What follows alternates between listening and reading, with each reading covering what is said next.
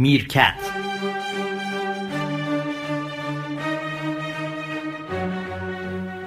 سلام. من سیاوش سفاریان پور هستم. بعد از مدت ها از طریق میرکت از طریق صفحه میرکت به شما سلام میگم و هزار افسوس از اینکه همچنان نمی‌تونیم یک سلام مشترک با آقای میرفخرایی و خانم فیض بخش به شما بگیم. چون کرونا همچنان بین ما فاصله انداخته و این فاصله به میزان خیلی خیلی انبوهی با دلتنگی بیشتر و بیشتر شده و بیشتر و بیشتر میشه. افسوس. ولی به هر حال حیف از اینکه به شما سلام نگیم. خیلی متشکرم از اینکه هر از چنگاهی توی صفحه های مجازی یا حضوری یا به هر طریقی پیام میفرستید و پیام می‌دید نسبت به میرکت ابراز لطف دارید و اینکه دلتنگ نبودنش هستید. من هم دلتنگ نبودنش هستم. دلتنگ نبودن آقای میرفخرایی خانم فیض بخش شما. و حالا در واقع در روزهایی هستیم که به نوعی داریم تجربه عجیبی رو سپری می‌کنیم. تجربه مرگ و تولد تولد و مرگ. انگار که بیشتر از هر زمان دیگه این دو واژه که همیشه با انسان و همه موجودات همراه بوده این روزها به ما نزدیکتر هست.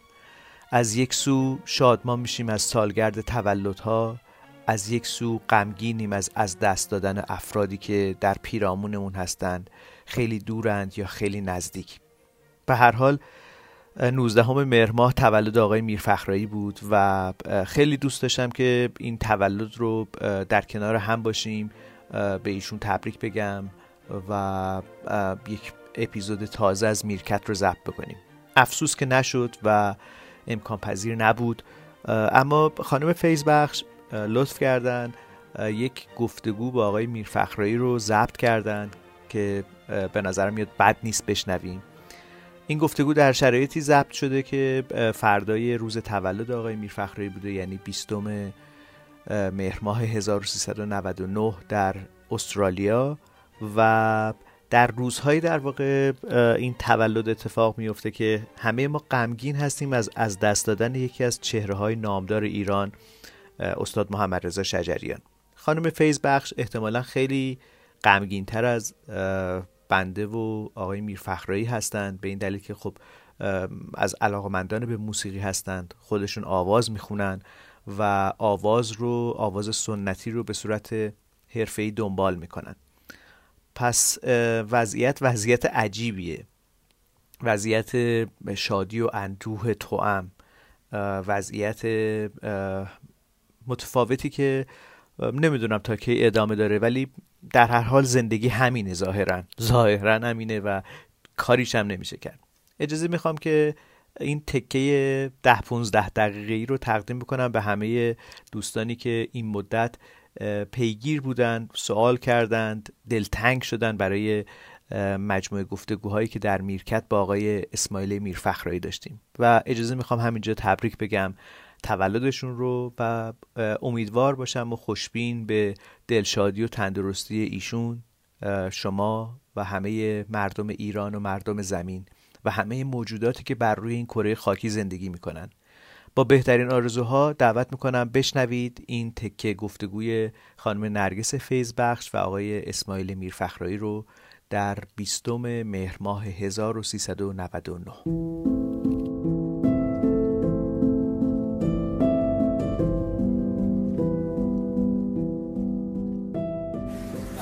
امروز 11 اکتبر 2020 20 مهر 1399 که ما در شهر پرت استرالیا هستیم.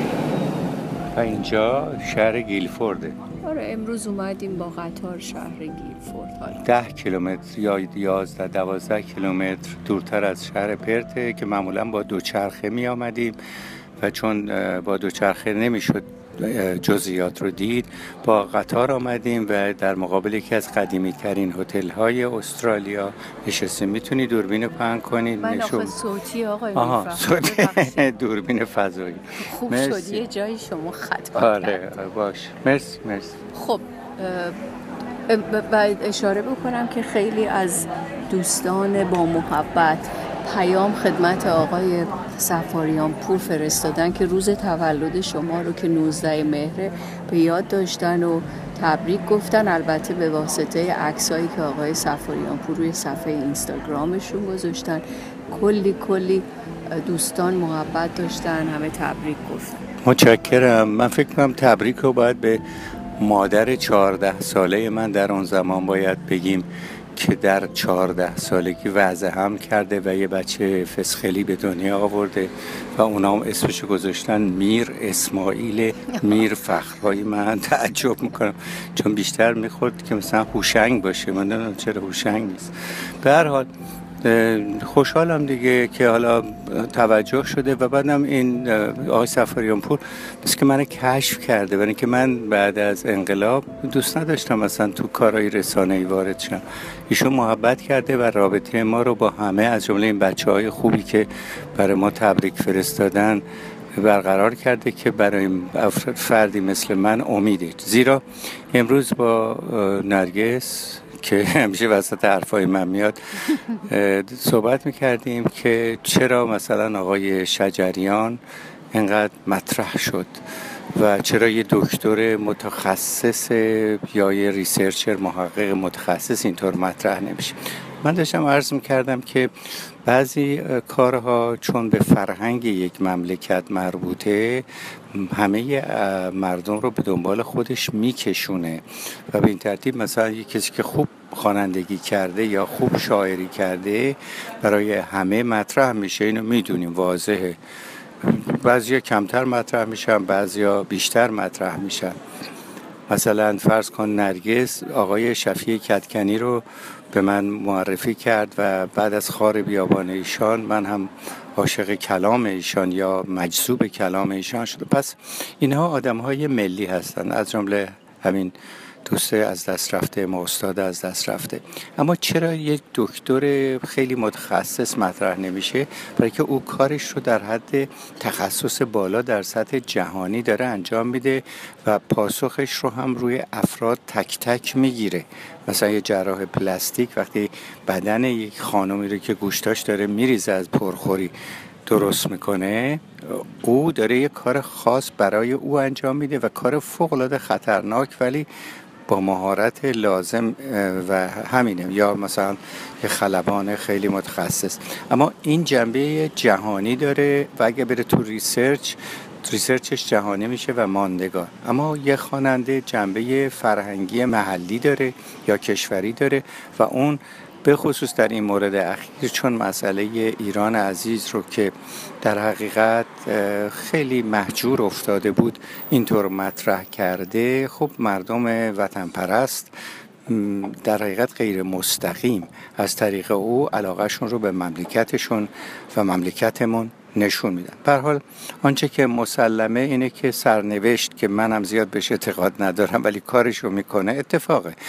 این یه آدمی رو مطرح می‌کنه و این آدم مطرح شده ممکنه در گوشه عزلت فوت کنه مثل قمر الملوک وزیری یا امثال یا خانم دلکش که آخر عمری باید کمکش می‌کردن.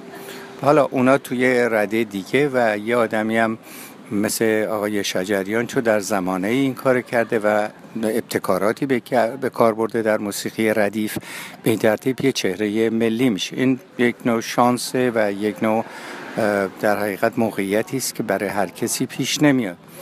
به حال اینو می‌خواستم بگم ولی خب یه پزشک کارش خیلی مهمه.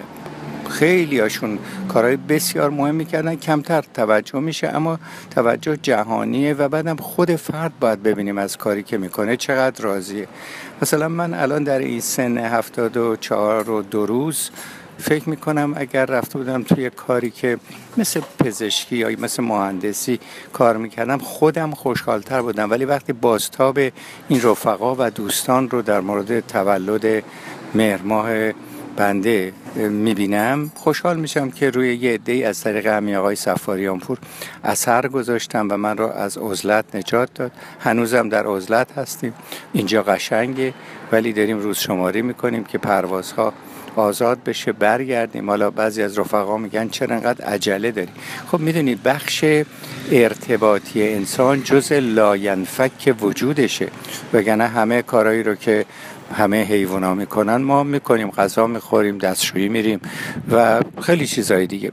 اما فضای ارتباطی فضای خاصه که اخیرا در اون حرم مازلو هم اگر نگاه کنی می‌بینی با اینکه جایگاه خیلی اولیه و زیربنایی نداره در مصاحبه که با خواهرم گفتگویی که داشتم با این نتیجه که امروز چون مشاور در حقیقت چیز روانشناسی الان جوری شده که مردم به اون مشاوره مثل غذا نیاز دارن. یا به ارتباط که الان از این ابزارهای ارتباطی استفاده می‌کنین بهش احتیاج زیاد دارم. من روزی هزار دفعه باید به نرگس بگم این قباله رو ور نداره نگاه کن. ولی قباله یعنی گوشی. یعنی روی اون اینستاگرام چک می‌کنم که روی اینستاگرام تولد شما رو تبریک میگن. خب حالا دیگه. ولی به هر حال نمی‌دونم. بعد از خودم و این قباله دفاع نه خوبه قباله. ولی خب تلویزیون و رادیو خوبیش این بود که نمی‌تونستین هی خاموش روشنش کنین یا برین تو کوچه.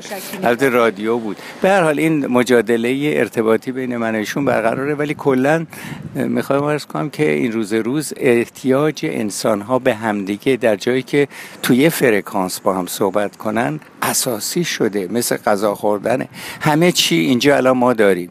یعنی که از گشنگی نمیمیریم قطار سوار میشیم الحمدلله من رانندگی نمی کنم اما نکته ای که نداریم هم صحبت. غیر از نرگس عزیز که هی با من در حقیقت پینگ پونگ بازی می‌کنه در کلام چهار تا دوستی ندارم که مثل شما سیاوش و دوستان دیگه بشیم در این فضای آرام با هم راجع به گسترش فکر انسانی با هم به مبادله و مجادله بنشینیم. به حال می‌خوام بگم نیاز انسان ها در ارتباط به همون اهمیت نیاز غذا و آب. اما خب غذا و آب اولیه است و کسانی که تو کار به سلامت بدن رفتن مثل پزشکان همیشه جامعه بهشون احتیاج مبرم داره. ولی هنری هم لازمه برای اینکه قدرش رو بدونن. و من به عنوان یه فردی که شانسی بین در حقیقت ارتباط متخصصین و مردم قرار گرفتم. خوشحالم که سعی کردم کارم رو انجام بدم ولی خوشحالتر می شدم اگر مثلا خلبان هلیکوپتری بودم که مریض رو به بیمارستان برسونه. اما خب اونم یه سرنوشت دیگری بود. شاید قلبم اجازه نداد و غیره. ولی به هر حال منظور این است که ارتباطات انسانی این روز روز به همان اهمیت غذا خوردن شده. همین رو می‌خواستم بگم به خصوص در این دور زمانه که یک تفکری بر علیه ارتباطات انسانی داره. انسان رو از روزگار فعلی دور می‌کنه و می‌خواد او رو ببره به قعر تاریخ. بسیار متشکرم. مرسی نرگس من امروز حرفام تمام بگو خب تو بگو بگو. راجع به این که گفتین که این گوشی تلفن که دست هم است.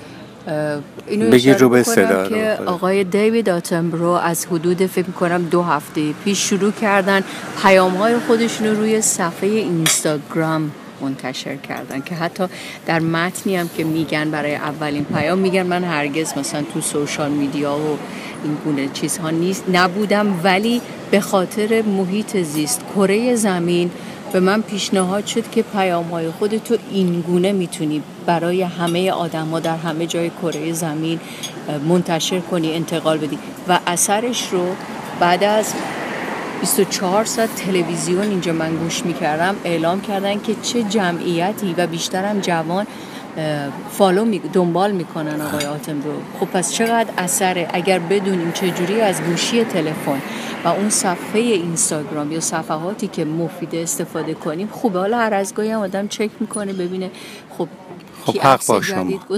ولی مزخرفاتی هم میاد که خب وقت آدم خودش عاقل باشه مزخرفات رو گوش نکنه نبینه چیزایی که مفیده و مهمه ببینه. این از این یک موضوع دیگه هم راجع به اثر آدم ها یادم میاد دو هفته پیش داشتیم پیاده روی می‌کردیم جلوی دانشگاه یو دبلیو یه آقای ایرانی که از اون طرف خیابون شما رو شناخت آمد جلوی پسر جوان که ما باور نمی‌کردیم. و ایشون اشاره کردن که آقای میرفخرایی من شما رو نمیشناختم. از طریق برنامه های آسمان شب آقای سیاوش سفاریان پور با شما آشنا شدم. حالا دکترای چیشون رو می‌گرفتن درباره آره رصدخانه چیه که رو حواس؟ چیز دیگه. سیاوش میده. هابل, آره. دکتراشون روی داده های هابل دارن می‌گیرن در مورد کهکشان ها و این هم از اثر باز سفاریان پوره آقای سفاریان پور خواستم همین اشاره بکنم و شما الان حرف دیگه ندارید. من خیلی حرف دارم. چون بالا پایین میشه من چی بگم. خب, خب پس آره. ما الان این قسمت نه کدوم قسمت این قسمت اوله برای آقای سفاریان پور مگه چقدر شد؟ شاید شد الان یک رو پانزده. باشد. تو مدیر برنامه ای نمی‌دونم هر کاری بکنی خواهش می‌کنم آقای سفاریان پورم یک تصنیف به یاد استاد شجریان که سه روز قبل از دنیا رفتن در سن 80 سالگی یک تصنیف رو خودشون انتخاب بکنن. خب طبیعتا من که مرغ سحر رو خیلی دوست دارم. اگر که خودشون صلاح می‌دونن این روزها ما خیلی شنیدیم. یه چیز تازه بگیم. تصنیف دیگری از استاد نه حالا یا تصنیف دیگری از بنده. تصنیف نه ولی واقعا میگم. ببین یه چیز دیگه هم می‌خواستم بگم که بله. و اونه که ببین ملت ما در مواضع خاصی که قرار می‌گیرند خودشون نشون میدن. یعنی احساساتی میشن. احساساتی میشن دیگه. گفتم سالها پیشم گفتم دنیل لرنر که خودش عضو سیایه بوده ولی محقق بود. در کتاباش هست. آمده میگه ایران و من دیدم اینا ایران میدلیس اینا اینا آدمای احساساتی هستن. خصوص به خصوص ایران. به جای تفکر منطقی تفکر احساسی دارن. و این سبب میشه که در یک موازهی میکروفون رو بکنن تو دهن من و و نه اون اینجوری که تو صدا بردار نیستی. بعد چی؟ در یه مواضع خاصی درونشون رو نشون میدن و اونم یه عده رو که اصلا درونی ندارند ناراحت می‌کنه. امیدوارم این نگاه ناگهانی و خروجی ناگهانی بدل به یک خروجی دائم بشه که با یک توازنی عقله کار کنه. و در حقیقت جامعه رو به اعتلاع ببره. نکن تو دهن من میکروفون. از اونور اونور دور می‌گیری از این حالا ببخشید چه اصلا چه ربطی داشت؟ من نمی‌دونم احساساتی شدن مردم یا تصنیف مرغ سفر الان شما اشاره کردین. یعنی نه نه گفتم ببین الان ما در موقعیتی هستیم که هر جایی میری هی دارین فریاد می‌زنین که شجریان رفت. بله غمزده ایم ولی در یه موقعیت خاص دارین این کارو می‌کنین. یعنی باید همیشه به یاد همیشه نه به این شدت. این رو متعادلش کرد. و همیشه به یاد ایران و شجریان بود نه موضعی. من حرفم اینه بله. که ملت ما یه دفعه هوهو میشه بعد فراموش بعد یادشون میره. یا خود ما هم همینطور. باید تداوم تاریخی داشته باشه.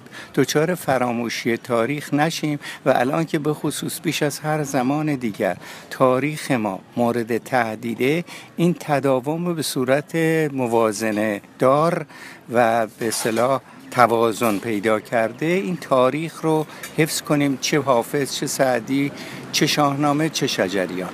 خب پس من خواهش می‌کنم از آقای سفاریان پور تصنیفی که استاد شجریان در فیلم دلشدگان خوندن اون رو بذارن